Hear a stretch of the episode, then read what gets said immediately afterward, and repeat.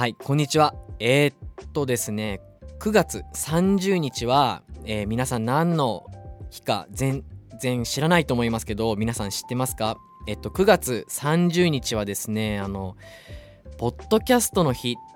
というのがありまして今回はですねあのー、ちょっと対談をやってみようかなということでこんな方をお呼びいたしました。それではどうぞ。はい、えー、ポッドキャストプロキパレスチャンネルというものを運営しております、えー、ポッドキャスト内の劇団を、はい。えー、主催しております、えー、タカと申します、はい、よろしくお願いします。よろしくお願いします。はい。まず僕の方の自己紹介をするの忘れてましたね。水曜のラジオでもよくあります、はいそうですね。名乗り忘れはい。名乗り忘れる。えっと私はあの水曜のラジオっていう番組をえっとポッドキャストでやっていましてそのあのプロデュースというかまああの実際3人のおじさんで番組をやってるえーと、配信スタイルになるんですけどその中で編集とかいろんなことをやってる DJ インターネットと言います。はいあの今回のポッドキャストの日ということでですねあのあんまり普段やらない、まあ、コラボレーションみたいなのをやってみようと思いましてで今回あのタカさんの方からお誘いいただきましてポッドキャストの日にかけてやるということになりました。はい、はい、よろしくお願いします。よろしくお願いします。はい、はい、それでですね、えっとまずはちょっとタカさんの方の番組の紹介を、はい、今回あの前編後編という形で収録してまして、で、ね、前編の方はプロキパレスチャンネルさんの方から配信となると思うんですけど、はいえー、っと今回の方は、えー、っと後編で僕のあの番組の方で配信する、ということで、はい、えっと、水曜のラジオは水曜のラジオでこうやっていくっていうスタイルがあったので、はい、僕がですねちょっとコロナ禍で止まっていたカフェオレディオっていう水曜のラジオの前身番組があるんですけどその場所でちょっとあの復活ののろしをちょっと上げるという意味でもコラボで配信をさせていただいて、はい、責任重大ですね。全然あの 大丈夫なんですけど。はい。えっとやっていくということになりまして、はい、ちょっとまずはですねちょっと番組の紹介をちょっとしていただきたいと思います。はい、はい、えっ、ー、とそもそもがですねえっ、ー、と僕がえっ、ー、とラジオドラマを作りたいっていう夢があって、はい、あ、それが5年前ぐらいに、まあ、ようやく形になりそうだということで、はい。えー、脚本家から役者メンバーを、まあ揃えて、えー、で一応あのプロキパレスという名前をつけて、はい、ポッドキャスト内で音声を中心とした劇団という形で運営をしておりまして、はい、で目的としてはえっと、ラジオドラマを作ってます。はい、でそのラジオドラマっていうのが、うん、えっと、インディーズの方から楽曲をお借りして、はい、それをですね一度あの物語化します、えー、世界観を。はい、でそれを舞台作家の方とか構成作家の方に作家をお願いしているので、はい、あのラジオドラマにしようとそのまましようとするとちょっと齟齬が生まれたりとかいろいろあるので、はい、それを一回ラジオドラマ化していく。でそれで脚本を作ったものを、うん、えー、と役者が演じて、うん、一つの音源にします。でその音源を、えー、200円で販売して、はい、その売り上げの一部をですね、まあ、福島だったりとか、はいはいはい。まあ、あの被災地支援という形で、まあ、義援金として送ろうという、うん、えー、と願掛けプロジェクトというものを一応運営してまして、はい、え。ーまあ、そのメンバーが、まあ、雑談したりする番組だったりとか、はい、えー、ラジオコントをする番組だったりとか、まあ、それこそその販売するラジオドラマを、まあ、紹介する番組、まあ、一応3番組を今運営してるんですけども、はい、まあ、それをひっくるめてプロキパレスチャンネルというものを今運営しているという形に今なってますね。はい、紹介ありがとうございます。はい、なんかその劇団をポッドキャストでやるってめちゃくちゃ大変じゃないですか。大変ですね。はい。なんすごいすごいメンバーいるじゃないですか。はい。14人。だから結局その楽曲を提供してくださった方もまあポッドキャスト絡みの方多いんですけど、えー、まあ、それもひっくるめて作家もひっくるめると大体30人ぐらいがまあ関わってるっていうぐらいの感じになりますかね。はいそれを結構まとめるのってすごく大変じゃない？大変ですね。ね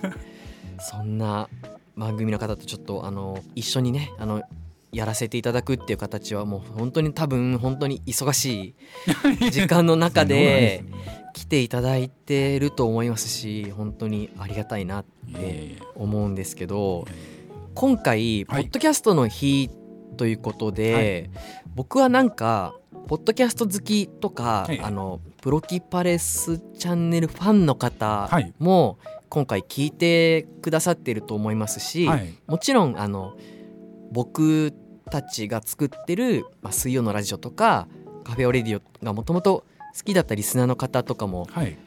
聞いてる方もいると思うんですけど、はい、ポッドキャストを制作してる配信者さんとかも、今回は結構多いような気がするんですよ。ポッドキャストの日ということなので、なのでなんかポッドキャストってそれぞれがおのおの自分で調べた機材とか、うん、そういうものを使って配信していくと思うんですけど、はい、他の番組がどういう機材を使って収録してるのとか、うんうんうん、そういうあの情報交換とか、ね、あんまりないと思うんですよね。そうですね。なかなかこう番組にお便り出してようやく教えてもらうとかね。あはいはいはい。そうですよね。ブログを見るとか結構、ね、はい、はい、とかなんか SNS に上がってるもう写真の本当に奥の方とかに あの載ってるあの機材をこうすごい拡大してあこういうことやってんだなとかを本当にちょっとちっちゃく情報を知っていくっていうところでしかあんまりあの話せない知れないと思うので今回はちょっといろんなねあのお互いがこうどういう機材を使って収録してるのかなっていうのを僕も気になりますし、あのみんなあのポッドキャストを作ってる方も気になってると思うのでちょっとそうですね。ちょっとまずはプロキパレスチャンネルさんの方から機材とか教えてもらえますか？はい、はい、わかりました。まああの僕らはやっぱりあのさっきもお話しした通り販売しなければいけないんですね。そうですね。はい。であのーうん、販売するとなるともう当たり前のことですけど、はい、音質は絶対的に良くなければいけない、えー、とは思っているので、はい、機材に対してはあの金をいとわない。あ、はい、というところで、はい、えーと、結構いい機材は揃えました。うん、はい。でなんか一応マイク何使ってますかっていうご質問をちょっと投げていただいたので、はい。えーと、一応まずマイクの方からちょっと説明させていただきたいんですけど、はい、えーと、一応マイクはですね、えーと、役者たちが、はい、えー、と演じる時に使用しているのが、うん、えー、と赤毛の P220 ですね、はい、これを今使って喋ってるのがそうなんですね。すね。えーと、はい、僕が今日持参しましたけど、はい。はい、P220 というコンデンサーマイク2台と、えー、あとちょっと型が違うんですけど P120 っていう型の、はい、えー、同じ赤毛の、はい、一応コンデンサーマイク4本を立てて、えー、ラジオドラマとコントに関しては収録していると。それを使っていると、はい、はい、いう感じですね。でまあ雑談する時には特に音質にはこだわりを持っていないので、はい、えっとまあオーソドックスなシェアの SM58 はいはいはいはい。をまあ23本。めちゃめちゃ定番ですね。めちゃ定番の、はい。まあ、ハンドノイズがうるさいっていう。で有名な。有名な、はい、シェアの58を使って、はい、まあ人数多くても一応収録ができるような状態にして、はいはい、でそれを全てですね、えっと、Zoom の P4 ですねに、えー、挿して各マイクの編集が可能になるように収録しているっていう感じですね、はい、だからまあメンバーが何しろ多いので、えー、と P4 を、えー、と2台はいはいはいはい。2台使いなんですね、はい、だから計8台、はい、8, 8本のマイクで収録ができる状態にして雑談会を撮ってるような感じですね。へえ、はい、あの今回ねあの、収録の録音は同じく P4 使ってるんですよね。はい、もうなんかズームこのズームっていうメーカー、はい、もうポッドキャスト専門の機材とかめちゃくちゃできてるじゃないですか。そうですね。すごいなんか伸びていいですよね。そうですね。ズームに関しては本当にやっぱり使い勝手もいいですしねはいはいはい、はい、まあ一人用だったら一人用のね、機材とかもあるんで、はいまあ、本当にこれからポッドキャストをちょっと本格的に始めようと思っている方は Zoom のだとちょっとねアマゾンとかでも見れるんでそうですね調べてみるのもいいんじゃないかなと思いますね機械とマイクが一緒になってるのとかもあるんで、はい、持ち運びも楽ですし、まあ、こういうのを調べてみるのもいいんじゃないかなとは思いますよね。はい、うん、うんえっと、僕の場合はですねマイクは何を使ってるかというとまあ水曜のラジオはそうですね。まあ3人で喋る番組なんですけどまあ、先ほどタカさんの方から説明があった通り僕もあの手話の SM58、とか呼ばれてるんですけど、はい、それのあのオンオフのスイッチが本体についてるタイプで、はい、なんだろう SM58S とかそんな型番のマイクだったと思います。それを3本使っていてでそのマイクに風防をかぶせるんですね。風防ってあのスポンジみたいなもので、はい、あれをつけると結構あの風の音とかあの口で喋った時のファファっていうのを防いでくれたりとか、そういう効果があるんですけどそれをあの一本一本につけてえー、っとマイクはそういう風に使っていて、で僕は録音機材についてはえー、っと同じく ZoomR16 っていう、はいはい、これはあの MTR っていうマルチトラックレコーダーって呼ばれるものなんですけど例えばなんかバンドの一発撮りとかに使うような用途で用いる機材なんですけどマイクとか音の録音端子が8つついててそれぞれの音が、えー、っと録音できますよっていう機材ですね。水曜のラジオの場合はそこの3つチャンネルを使ってやっているっていうところですね。でこれもまあなんだろう。なるべくなんか自分のなんか物選びとかにも通ずるところがあるんですけど、はい、なるべく長く使えるようにっていうのを考えてて例えばマイク3本使ってるうちの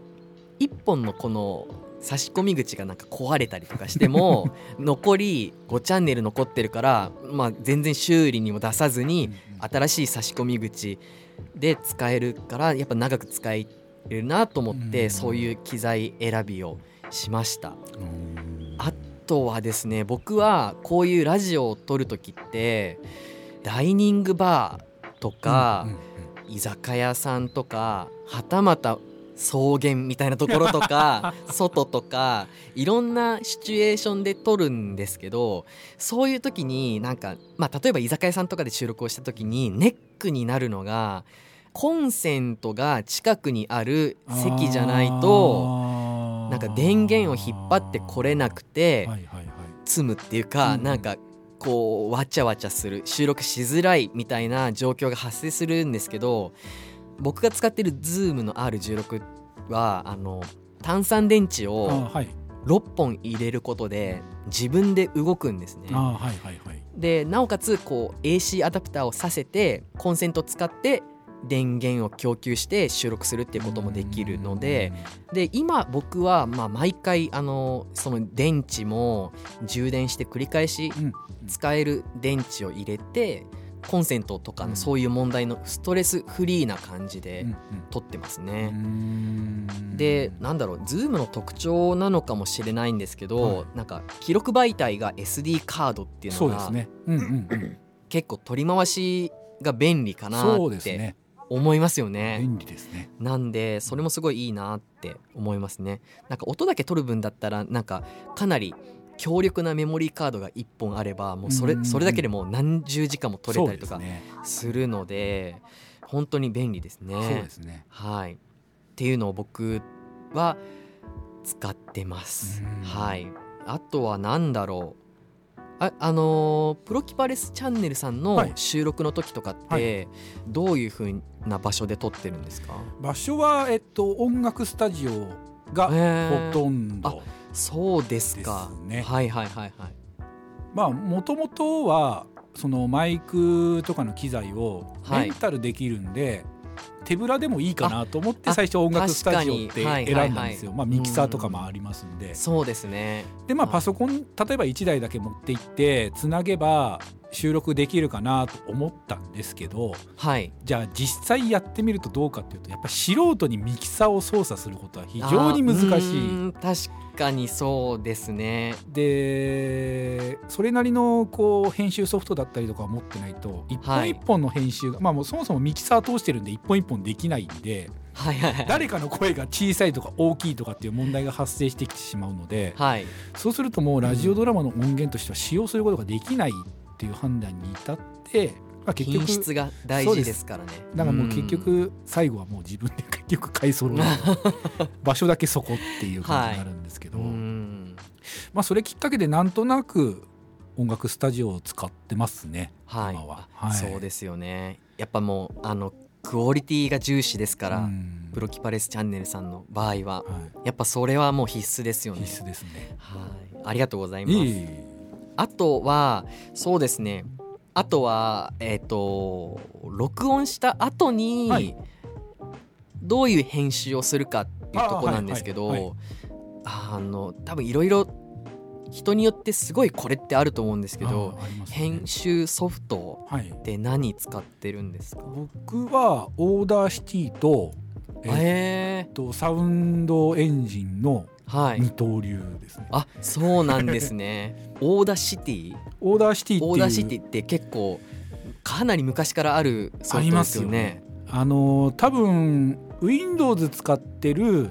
ポッドキャストの編集の方だったら、はい、おそらく Audacity使ってる方が結構多いんじゃないかなと思うんですよね。えー、無料ですし。ああ確かにそうですよね、うん、機能的にはもう全然編集する分には全然問題ないので,、はいはいはいはい、でトラックを重ねたりすることも簡単なので。はい。だから比較的使ってる方多いんじゃないかなと思うんですよね。あそうなんですね、ね、あとはホワイトノイズ取るのも、 Audacityが多分一番綺麗に取れるような気がするので。だから一応 Audacityで、まあ、そういった基本的な編集をするんですけど、はい、あのイコライザー、まあ、要は重低音ですよね、はい、まあ、そういったものを調整しなきゃいけない時には圧倒的にサウンドエンジンの方が使いやすいのでそういったものが必要な編集の場合はサウンドエンジンに1回落として編集してまた Audacityに戻すっていう作業を1回して、音をこうきれいにする整えるってことはありますね。へはい、ありがとうございます。はい、えー、じゃあ僕の方ですね、はい、僕は撮った音源はエイブルトンライブっていうソフトが聞いたことない。あるんですよ。で今バ最新バージョンが11とか12とかで、はい、僕は今11を使ってるんですけど、エイブルトンライブ11っていうのがあって、これってもともと DTM っていうデスクトップミュージックって言って、パソコンで音楽作りますよっていう人向けに作られた、まあ、作曲をメインでやるソフトなんですけどそれにまあ3人の音を入れてでそっから編集エイブルトンライブで編集をするっていう形になってますね。聞いたことないな、はい、あそうなんですね。初めて聞きましたね。あえー、結構あの DTM やるユーザーには馴染み深いっていうか、ね、結構ユーザーは使ってる人いるんじゃないかなって思う形ですね。あの画面が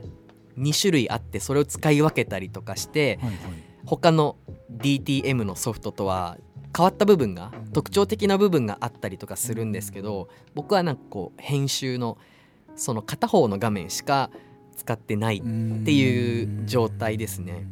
で元からこのソフトを標準で買った時にエフェクターとか、はい、そういう音質を調整するっていうものがついていて、うん、でその中で、えっと、コンプレッサーっていう、はい、エフェクトがあって、はい、そこで音を潰すっていう処理をするんです、ね、潰すんですか？なんかコンプレッサーっていうとあの 音圧を上げるっていうイメージが僕の中ではあるんですけど。はいはいはいはいなんかコンプレッションっていうなんか英語があるんでなんか僕はなんか潰すみたいなこうイメージなんですけどちょっとそういうことをするとなんか声に張りが出るっていうか木工細工にニス塗ったみたいなこう 形パリッとするんですよ。その処理をあの3人のおじさんで撮ってるんでその一人一人にそれぞれあのつけていて編集していくっていう形になりますね。そういう風に作ってますね。結構あの1話作るのにどれぐらい時間かかったりします？えっとそれぞれなんか尺とかあんまり決まってないのかなそうですね。僕の番組は雑談会に関しては本当に時間は気にせず。はいはいはい。まあその編集してアップする時にあのー、限度というか何メガまでですよみたいな制限があるんで、はい、はい、それを超えなきゃいいなぐらいで一応時間は調整してるんですけど雑談会だったら本当に喋ってるところだけなので、はい、そうですね。多分4時間。へ大体40分から50分の音源で4時間ぐらいですかね。ああそうなんですね、ええ、であのドラマの場合は、はい、何日かかかるかわからない。一応編集は僕がしてるんですけどまず、はい、まあ、マイクそれぞれにやっぱりこうなんぼ音楽スタジオとはいえ2人で喋ったらやっぱり相手のマイクに少し入ってしまったりするんですよね。そうですね。うっすら入るんですよね。でそれを処理するのに、まあ、一番早いのが喋、ってる本人の声を切り取って落としていくっていうのが多分一番早いんですけど、はい、役者の間合いって崩したくないんですよ。多分編集されてる方だったら分かると思うんですけど CM とか音楽を入れるタイミング、はい、コンマ何秒なんですけどそう。そこに違和感があると全体聞いててなんかうずうってするんじゃないですか。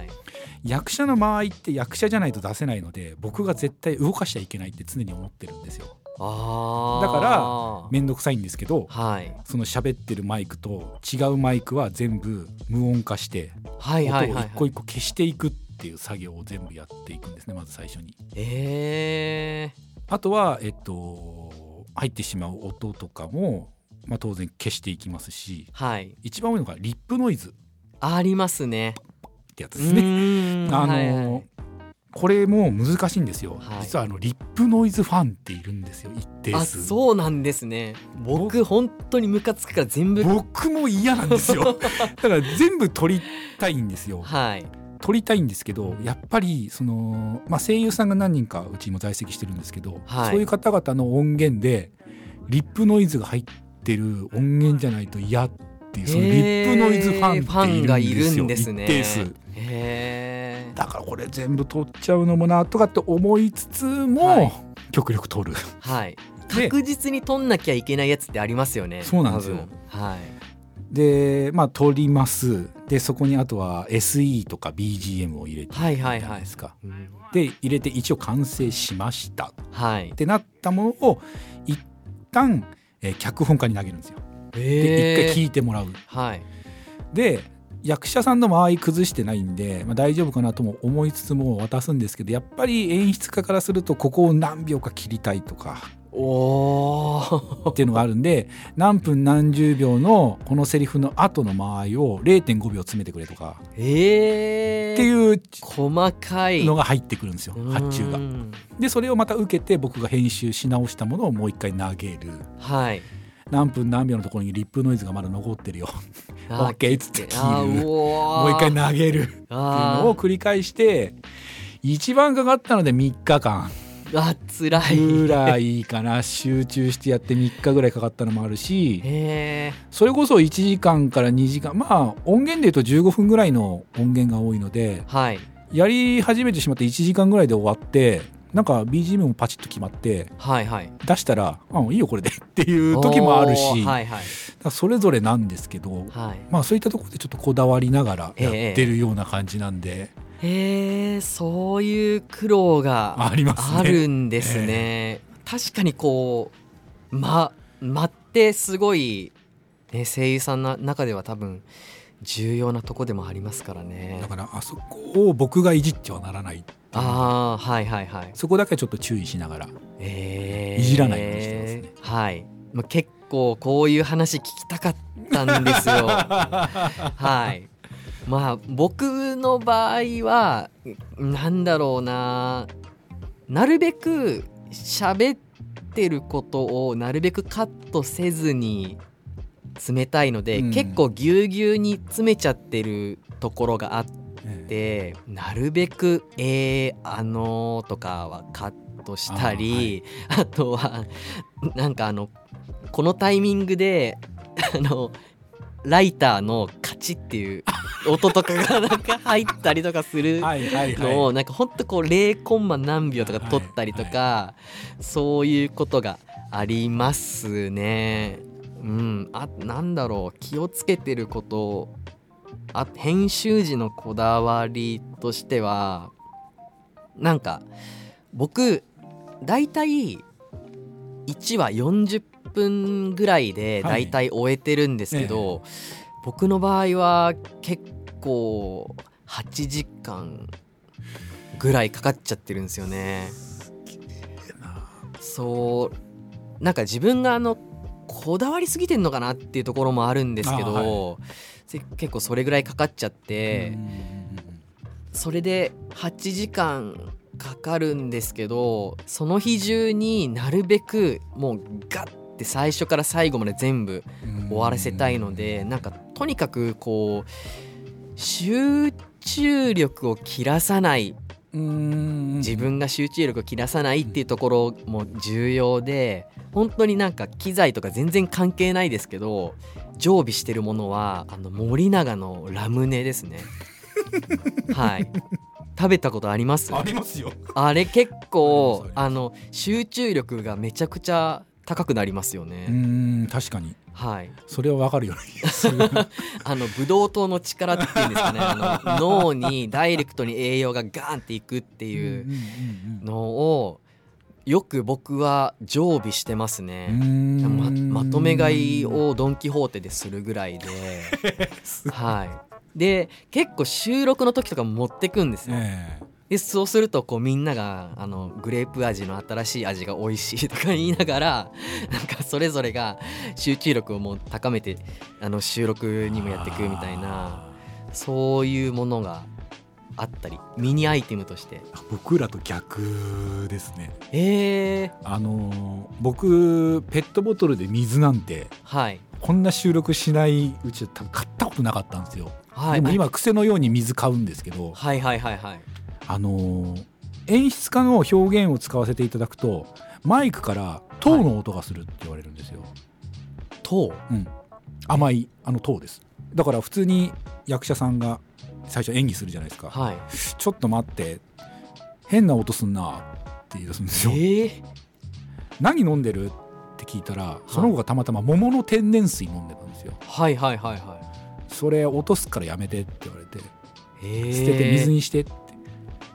だからその体質によるらしいんですよ。はいはいはい。体質で、まあ、当然喉が渇いてくると口の中も乾いてくるんで、はい、リップノイズが出やすくなるんですよ。ああ。だから体質によってその人は常時水を飲むようにこっちから促したりとかそ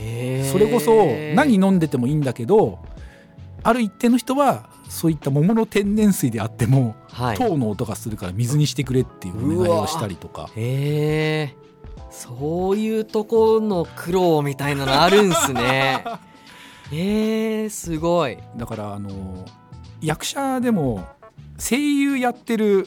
人と、はい、舞台俳優をやってた子たちっているわけですよ。みんなが声優ではないので、はい、だ声優じゃない人って動いちゃったりとかあはいはい、足踏ん張っちゃったりとかで音がしてるって 注意されたりとか、えー、もうまずそっからなんですよもう、はい、マイクと口の距離がちょっと離れちゃうとか。ちょっと吹いちゃってるとか、はいはいはい、で今までは動きで表現できてたものが全部言葉じゃないと表現できなくなってきてるんで、えー、滑舌とかも言われるし。あはいはいはい。あの先日多分 CM のあれ聞いていただいたと思うんですけど、はい、はい Spotify Spotifyはいはいはい。 Spotifyの言い方の「ポ」が、はい、演出家が気に入らないとああいうことが起きるんですよ。はいはいはい。ポってもう一回言ってちょっと吹いちゃってんな、うん、ちょっと口上にひょっとこみたいにしてくんないとか。はいはいはい、はい、ああいう会話結構しょっちゅう起きるんですよ。えー、そう。あのプロキパレスチャンネルさんの方で水曜のラジオのラジオ CM 作ってもらったんですけど、そののメイキング編っていうのもその後にちょっとアップロードされてて、そこでねそのくだりありますんで ちょっとそういう部分とかも気にして聞いてもらえるとより一層楽しめるかもしれない。ああいうの徹底的に直されるんですよ。へえー、そうなんですね。で僕は分からないんで役者じゃないんで分からないんで、はい、もうずっと黙って聞いてるだけです。へえー、へ えー、そうなんですね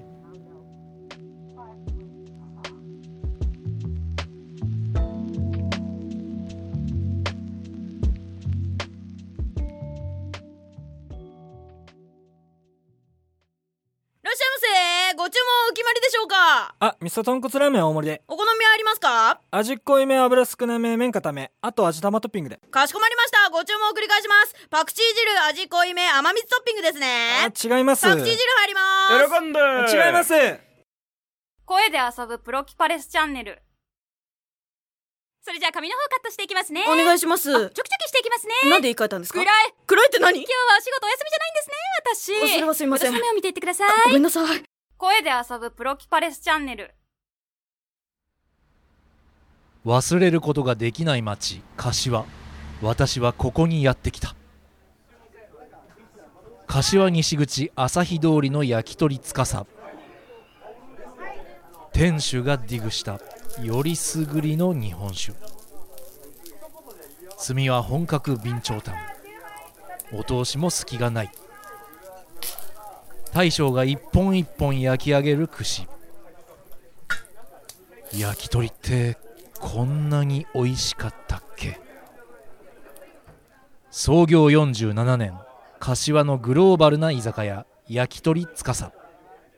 焼き鳥ってどの世代にもソウルフード。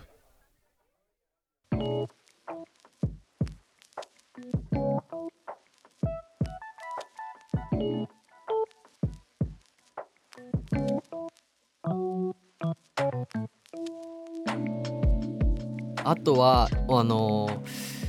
その他になんか編集でこだわりを持ってるアイテムとかってラムネ以外にありますか？まああの今話したことが多分現場ではこだわりなんでしょうけど、はい、面白いもんでポッドキャストにおいて声優さんが配信してるポッドキャストってまあ、僕らはこう音質音質っていうのをずっと追ってってるんですけど、はい、実はそんなに音質って重視されてないらしい。あ、はい、っていうことを最近 みんなで話して僕初めて知ったんですけど、はい、結構僕とかインターネットさんって音質の話結構なるじゃないですか。なりますね。うん、うん音質の話しても通じない方っていらっしゃるんですやっぱり。あでなんでなのかなと思ったらやっぱりラジオ文化に接してない方が多いんですよね。あ僕もインターネットさんも普通のキー局のラジオ局から結構知ってるわけじゃないですか。ラジオ聞き続けてるそうですね。じゃないですか、はい、だから音質が悪いとラジオじゃないような気がしちゃうんですよね。音質が先に気になっちゃう。はいはいはい、でも、今の人ってラジオ文化がそんなにないから、うん、ホワイトノイズとか 環境音っていう話をしても通じないんですよ、はいはい、だからそうか。声優さんとかその舞台の方が例えば自分がやってる演技を、はい、えっと、マイクにとってそれを配信したいっっていうのを相談されることが多いらしいんですけどねうちの構成さ構成じゃねえや、えっと、演出家が、はい、相談されるんですけどあのそういう話にならない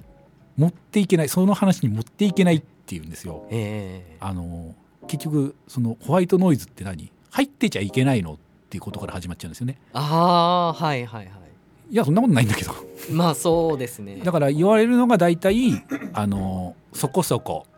よく聞こえるマイクを安く手に入れる方法とかね。そういうことしか聞かれないらしくって。でやっぱりそういったものも音質よりもやっぱりその方がどういう演技をしているかっていうところに集中してしまうんで、はい、あんまり気にしてないっていうのが最近分かって。はい。まあ、それでもうちの番組は販売っていうのがあるから一応こだわってはやるんですけど、はい、意外とこだわってない方が多いっていうのを最近知ったんで、はい、だから雑談会に関してはそんなにこう編集にこだわらなくてもいいのかなっていうちょっと妥協線をちょっとずらしたっていうところもありますかね、はい、ちょっとこだわりを捨てたというかあ逆に。ちょっと緩めたっていう部分もありますね。えー、うん、ありがとうございます、はい、えーじゃあ僕のターン。はい。あの今日僕あの装着してるんですけどヘッドホン。ヘッドフォン、はい、あのこれは僕があの編集をする時に使ってるヘッドフォンをそのまま持ってきたんですけどソニーの MDR CD900ST っていうヘッドフォンでパッと見が高そうですもんね。あなんかちょっと あのこれってあのレコーディングスタジオとかには必ず世界基準で置いてあるヘッドフォンって言われてるんですよ。でこれの何がそんなに良くて世界中で置かれてるかっていうととにかく素直な音が出るっていうところですね。あの例えばヘッドフォンによってはものによっては低音が強調されちゃったりとか音楽を聴いてもボーカルが強調されちゃったりするモデルとかっていろいろあると思うんですけどこの CD900ST に関してはそのそれそのままの音が純粋に出るっていう作りになってるのでレコーディングスタジオとかでこう低音がどうのとか本当に繊細なところまで聞き分けることができるんですね。で僕の場合はこれを使ってすごい長いんですけど、うん、えっと何度か耳が当たるパッドの部分、はい、これがあの剥がれたりとかしてきて、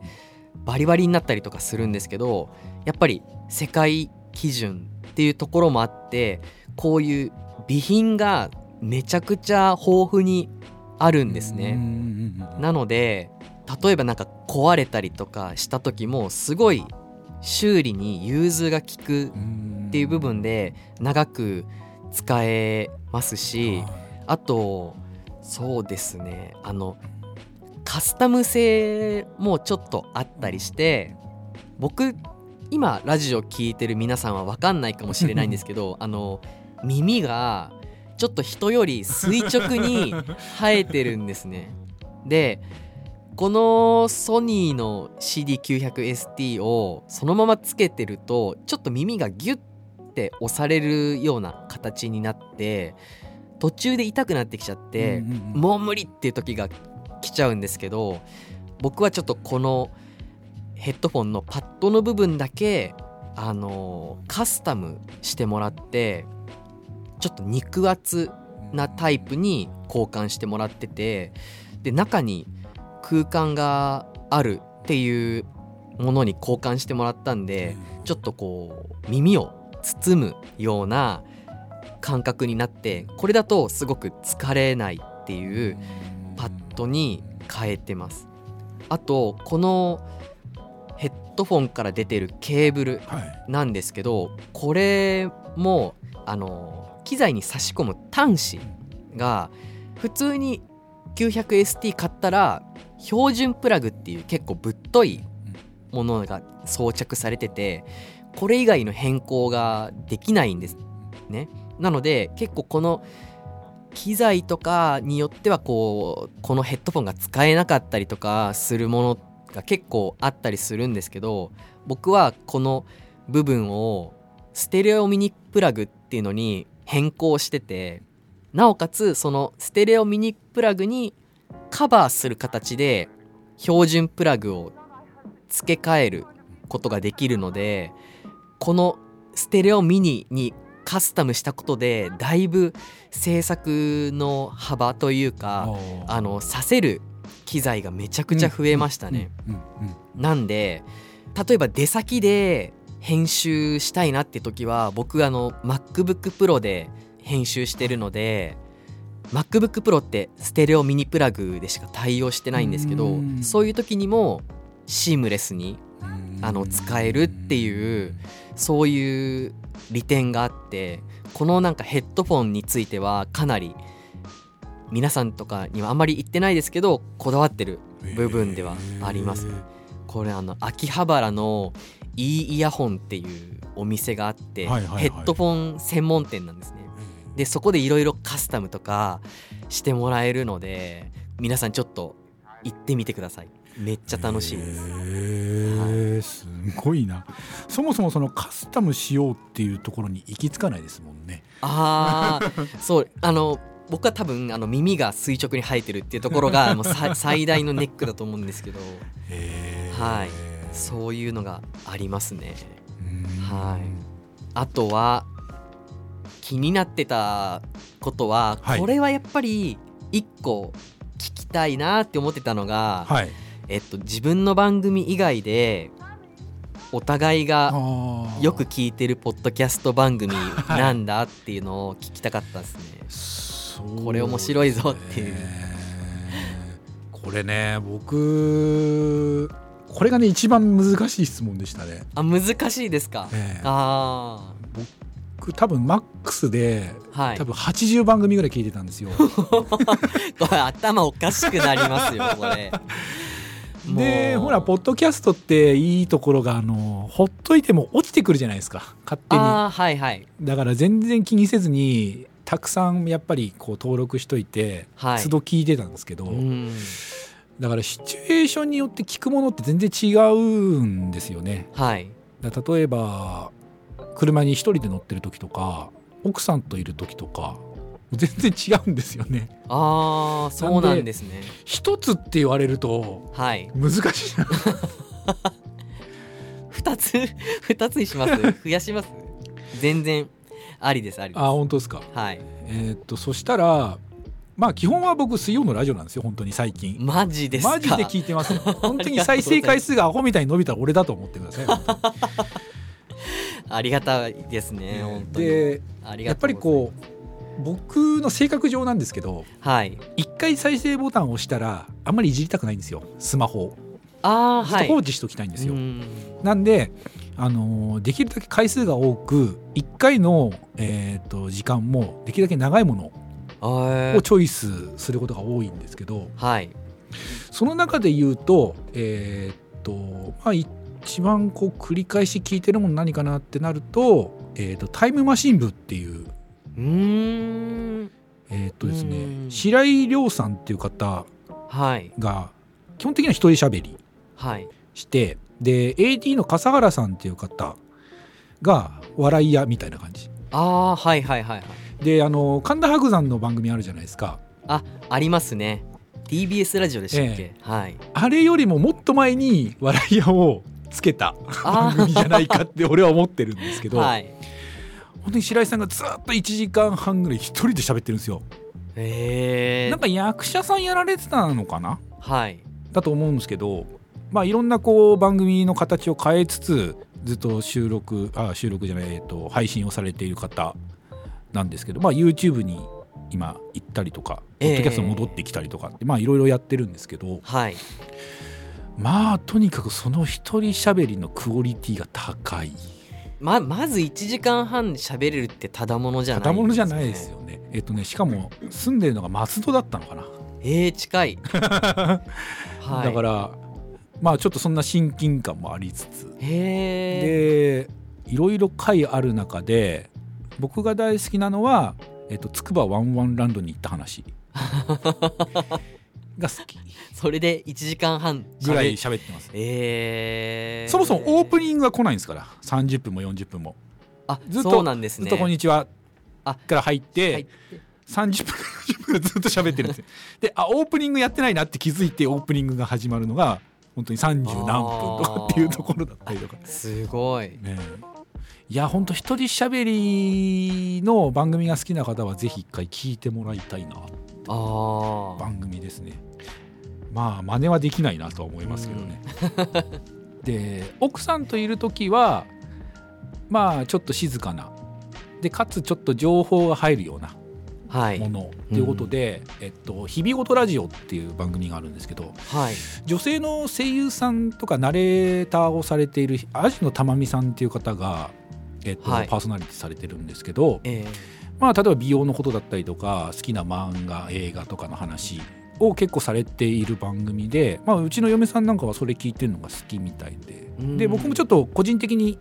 親交があるもんで。あそうなんですね。で旦那さんがあの料理人なんですよ。はいはい、はい、それであのお店にちょっとお邪魔して、えー、よく食事させてもらったりとかっていうのもあって、えー、はい、でまあそのつながりでちょっといろいろと協力していただいたりとか、はい、まあ、実際あの僕が前やってた会社のサイドガイドポストっていう会社の企業 CM はアジのたまみさんにやってもらったっていうのがあって。まあそんなつながりもあって番組よくかせていただいてるんですけど、はい、そうですね。僕もその聞いてていろいろ情報ああこんなこともあるんだとかって思いながら聞いてるんですけども、嫁さんの食いつき方はその倍以上ですね。ああなるほどなと思いながら女性の方はぜひ必聴なんじゃないかなと僕は思っていつも聞いてますけどね。はい、はい、ありがとうございます。はい、えー、じゃあ僕、紹介しましょうか。はい、僕はそうですね。静かに一人で聞きたいなっていう番組があって、はい、えっと内海朝さんっていう方が喋ってる「忘れてみたい夜だから」っていう番組があるんですよ。でこの番組はジャパンポッドキャストアワードとかでもこう入ってる方でえっとまあ内海朝さんっていう女性の方が、ただただ日常をす OL なんですけど過ごしそこで感じたこととかを淡々と一人で15分20分ぐらいを1話で喋ってく番組なんですけど、なんかとにかく本当に OL っていう人の生活を除く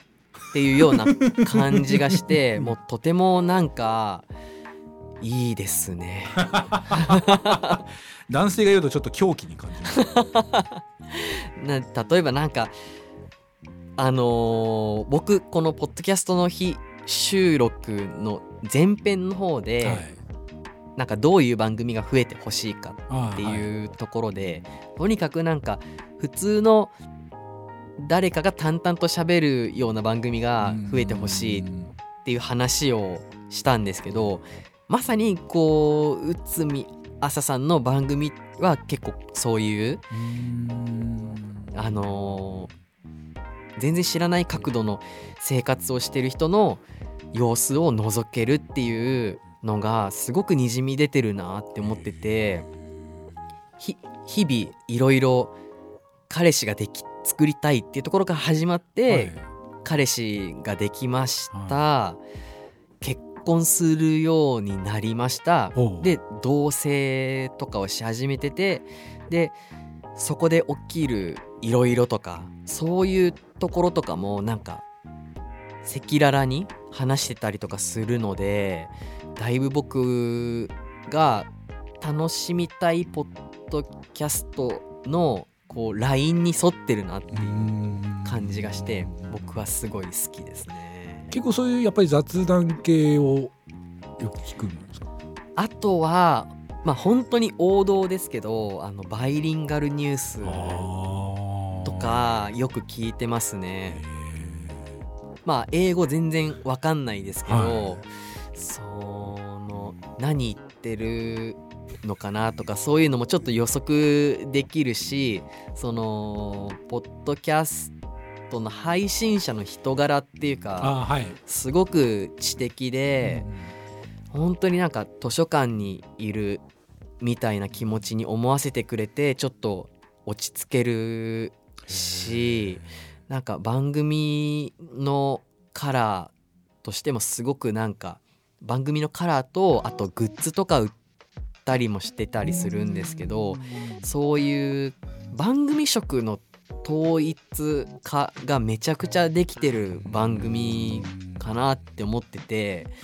であの番組内でニュースを取り上げてそれについてちょっと英語で喋ったり日本語で喋ったりっていうそういう番組なんですけど取り上げるニュースに関しても普段の我々が知りえないようなところからこう持ってきた科学のニュースであったりとか宇宙のニュースであったりとか非常に興味深い内容が多いので僕結構好きですね。はい。そんなところですかね。あれですか、はい、水曜のラジオのあのニュースのコーナーはそういうところから影響を受けてるわけですか？あなんかあのー、まあ前編の方でもちょっと喋ったんですけど今ってポッドキャストって知る知識を得るために聞いてる目的の人が多いかなって思っててで僕らの番組は知る番組というよりかは、まあ、雑談形式な、まあ、おじさんたちが喋ってる面白おかしく喋ってる番組なのでそこでまあワンポイント知る要素があるよ、うん、そこでもなんかちょっと補えるというかそういうポイントを1個作りたかったっていうのが「スイラジ的ニュース」っていうコーナーに込められています。はい、そこでちょっと補ってるっていう感じですかね。はい。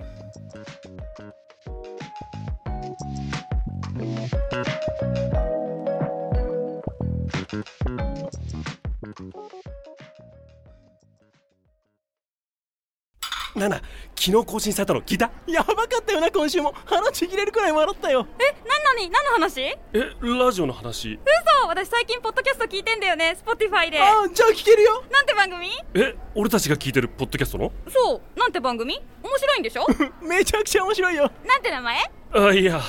なんて名前なの？あいやだからなんて名前なの？いやみんなこっそり聞いている毎週水曜日更新。水曜のラジオ。iTunes ポッドキャスト。Spotify などで配信中。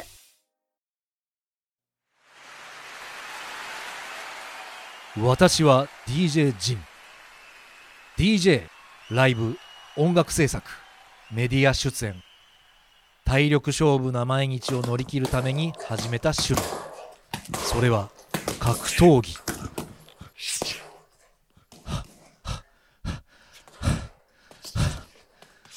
タフに生きるにはタフなケアが必要だ。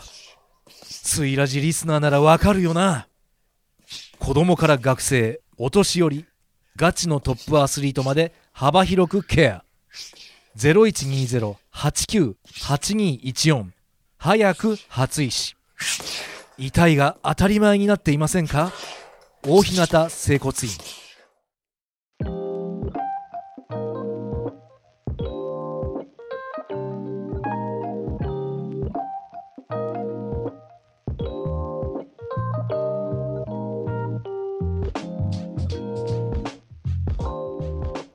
あとは、はい、えー、っとこれはいろいろ多分人によってはあると思うんですけど、はい、より多くの人に聞いてもらうために、はい、自分たちの番組で工夫してることってありますか？まあいろいろ、まあ、試してきた結果が今あるので、はい、あれなんですけど無理しない。あめちゃくちゃわかります だから本当に前の番組とかは毎日配信したりとかしてたので。あーつらい。つらだからまあ思いつきだけでそういうことしないようにする、はい、っていうことぐらいかな。だからまあ最初の頃は例えば人数が多いんで喋、はい、る時には名前を極力言ってあげようとか。ああそうですね。そういうことに気使ってたんですけど、はいはいはい、だんだんだんだん面倒くさくなってきて もう最近ではもう何も言わなくなったかな、はい、そういうことに関しては。もう最初から人数絞っちゃったりとか。うん。まあ、そうすれば僕の編集の手間も省けるので、はい、なんでまあこうできるだけフューチャーするメンバーを決めた喋り企画をできるだけ多くする、はいはい、でまあ誰かに向けて、まあ、この前の水曜のラジオさんの CM とかは、はい、まあ、誰がどれだけ喋るとかではなくって、まあ、その撮ってる最中のやり取りを普通に聞いてもらって、うん、まあ、どういうところがあの難しくてどういうことは大変で、まあ、でもどういうところを楽しんでやってんのかみたいなところが分かってもらえればいいんじゃないかなみたいなところをを一応まあ気使ってやっているかな。どちらかというともうリスナーさんに叩きつけてるような感じがするかな。もう聞いてくれ俺たちのもんみたいな感じにはなってるような気はしますけどね。はい、そう僕はまあより多くの人に聞いてもらえるにはですね。そう僕はまあやっぱり千葉県柏市から配信してる番組ではあるのでやっぱりうんあんまりこうデータとか取ってないですけどやっぱり柏の周辺の人でえっと多く聞かれてると思うのでなるべく全国の人に聞いてもらいたいっていう思いはすごくあるのででもそれを、まあ、届けるにはもう本当に SNS を頑張るしかないのでもうとにかくもう SNS 専門の人とかをこう なんか 一人持ってきたいぐらいちょっと多く発信をしていかなければいけないなと思っていてなるべく SNS の情報発信とかでは水曜のラジオの音源を全部一通り完成させた後に拾えるキーワードとかをハッシュタグにして載せてったりとかあとは本当にツイッターでなんとかこう気づいてもらえるように頑張っていくっていうところもそうですし、そこで交流できるリスナーとの会話とか本当に大事にしていて自分たちをサポートしてくださってる人にこう共有していったりとかしたりあと本当気をつけてるのはなるべくあの文章とかも読んでもらいたい記事とかも読んでもらいたいので携帯端末って幅があるじゃないですか、はいはい、その幅によって1行に表示できる文字数って変わってくると思うんですけど僕はそれになるべくちょっと気を配っていてあの変な位置でこう開業して文章の枠組みがなんかガタガタしないように考えたりとかですかね。あとはまあラジオに親和性がある職業の人をフォローしていくとか、はい、そういうことを考えていますね。はい、っていう感じです。ごいな。はい、いやうん。そう僕がねそもそもその SNS でつぶやくっていうこと本当に嫌いというかあはいはいはい、はい、本当に面倒くさがりなので。まあちょっと僕もそういうところはあるんですけどなんとかやってます。だからまあ SNS だと基本的に動かすのは自分自身のアカウントだけがぐるぐるぐる動いてて番組のアカウントってほぼほぼ動かさないんですよ僕。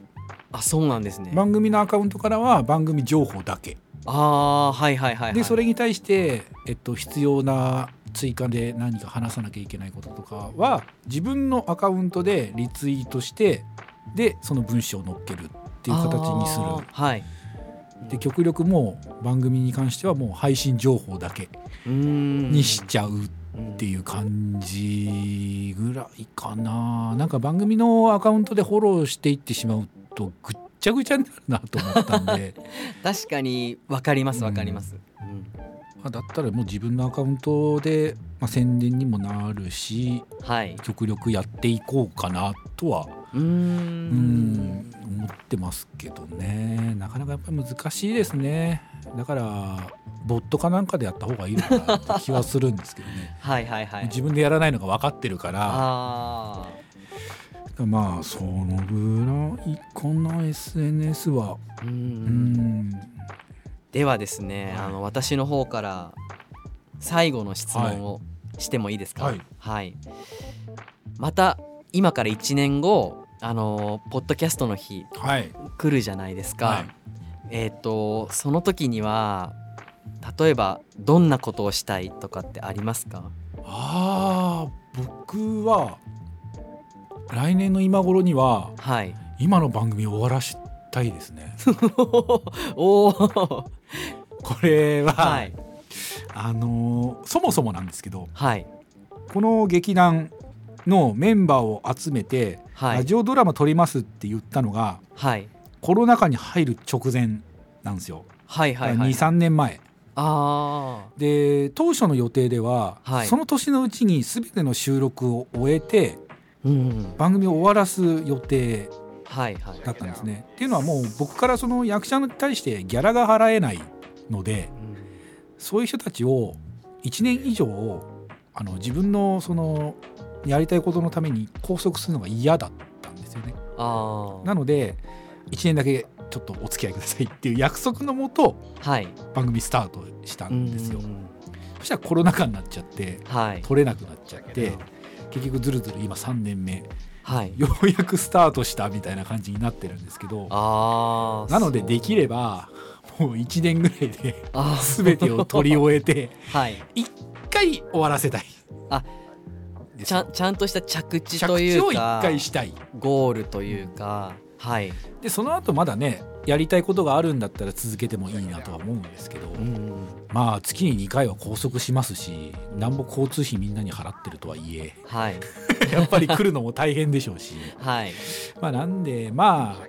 1回そのゴールは見たいな。っていうのはありますね、はいはいはい、だから目標は来年の今頃は1回ポッドキャストを終えて、はい、ちょっとゆっくりしたいなっていうところにはいますかね、まあ、もちろん多分配信者としては多分続けていくんでしょうけどね。ああちょっとそれは続けた方が、うん、まだ次やりたいことも決まってないですし、もう今はもう目の前のそのラジオ音源を作るっていうことが手一杯なんで。はいはいはいはいまあ、とりあえずそのプレッシャーから解放されたい。あ一旦、はい、一旦解放されたいっていうところですね、うん、はい、ありがとうございます、えー、僕はそうですね。まあ次回のポッドキャストの日ですけど、まあ、あの今回あのお話を、ね、対談という形でい。ただいて、はい、もう本当に嬉しくて僕としてはあのー、自分のパーソナリティとしてもその番組としてもね「水曜のラジオ」という番組としても大きな一歩だったなと今回あの収録を振り返って思っていて、なのでなんか例えば、まあ、この2人でもう一回来年話すっていうのもすごい、あのありだと思うんですけど、例えばもう一人とかあの番組の人とか呼ん外部の番組の方とか呼んでなんか楽しくしゃべるっていうのもなんかやってもいいのかなって思いました。だから番組化しますかって言ったじゃないですか最初に。はい。これを番組化して年に1回更新の番組にしちゃえばいいんですよって最初言ったじゃないですか。あ来年からにしませんか？まあ全然全然それは本当に嬉しいですね、まあ、そうやって続けてね、関係性が続いていくのが非常に嬉しいなと思いますし、はいね、何かの縁でこうなってねなんとなくそうですね ねここに来るまでが早かったですもんねだってねそうですねだからまあ本当にうん、そうやってこう話せる人がまあ近場にいるのがまあやっぱりありがたいですしね。いや本当にありがたいです。あの本当にね柏から生まれたポッドキャストあの何個かあったんですけど、やっぱりちょっと途中で配信が止まってしまったりとかしてるのでそれはなんかすごいお互いやってる時はすごく情報交換できたりとかしてすごく良かったんですけどやっぱ止まってしまったことはすごく残念でもあるしもうあの一人の孤独との戦いじゃないですかこれは。ポッドキャストねやってる人なかなか周りにいないですから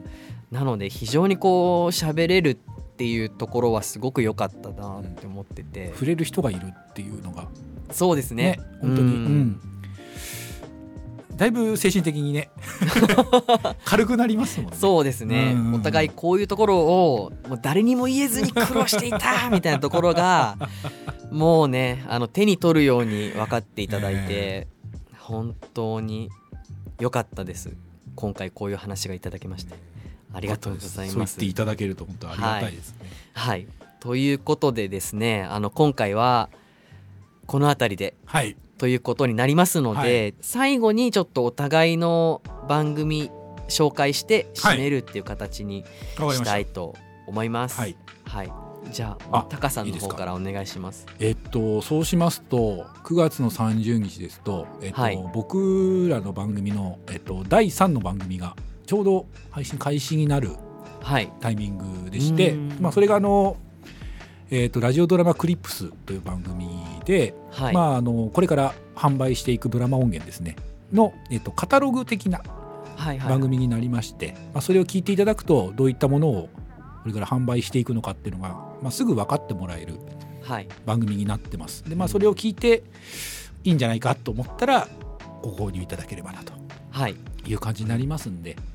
まあ、それを、まあ、まずは聞いていただきたいなと思いますし、はい、まあ、それで僕らが好きになったら今度はコント番組とか、まあ、やってますんで、はい。まあ普段オフだけしてますけど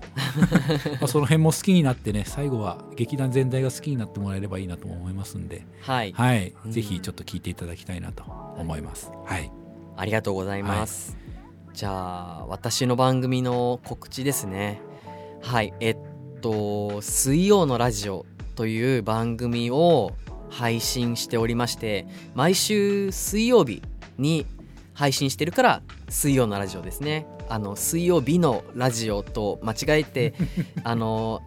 間違えてしまう方もいらっしゃるんですけど水曜のラジオで覚えていただきたくてで千葉県の柏市から3人組3人1組で配信してます。えー、っとゆうとさん恭平さん私。DJ インターネットのまあ中年おじさん3人がまあリスナーさんから来るメールを1通毎週紹介してそれに対してこう忖度なくああだこうだしゃべる番組になってますのでなんかこう意外にそれぞれ個性があって面白いなっていう番組でえなんでこんな3人が偶然こういう形でラジオを始めるようになったのかなって思うような形でやってますのででねあのリスナーさんからのメールがベースとなる番組なので是非あの聞いていただいて興味を持ってくれた方はちょっと愛をねこちらにメールをちょっといただきたいなって思ってます。はい。ぜひ、あの、Twitter、Instagram、Facebook、それぞれやっていまして、ハッシュタグ、水曜のラジオで検索していただいたり、まあ、Spotify、iTunes で配信をしてますので、ぜひね、あの、聞いていただけたらと思います。はい。っていう形で。はい、今回はですねあの前編後編にわたってだいぶかなり長く2人で話してきましたので、はいあのー、編集のこと考えたくないですね。そうですねこれから我々あの地獄が待ってます。はいやっていきますのででもまああの30日までまだちょっと時間がありますからね。言ってると絶対間に合わない。そうですね。なるはやで。なるはやで。そうお互いの堅調とかも多分あると思うんで、ねうん、はい、やっていけたらと思います。はい、はい、では、えー、ポッドキャストの日の記念の対談をちょっと今回やらせていただきました。はい、ありがとうございます。ありがとうございました。お相手は水曜のラジオのプロデューサーの DJ インターネットとポッドキャスト専門の劇団を運営しております、えー、主催の高でした。はい、はい、ありがとうございました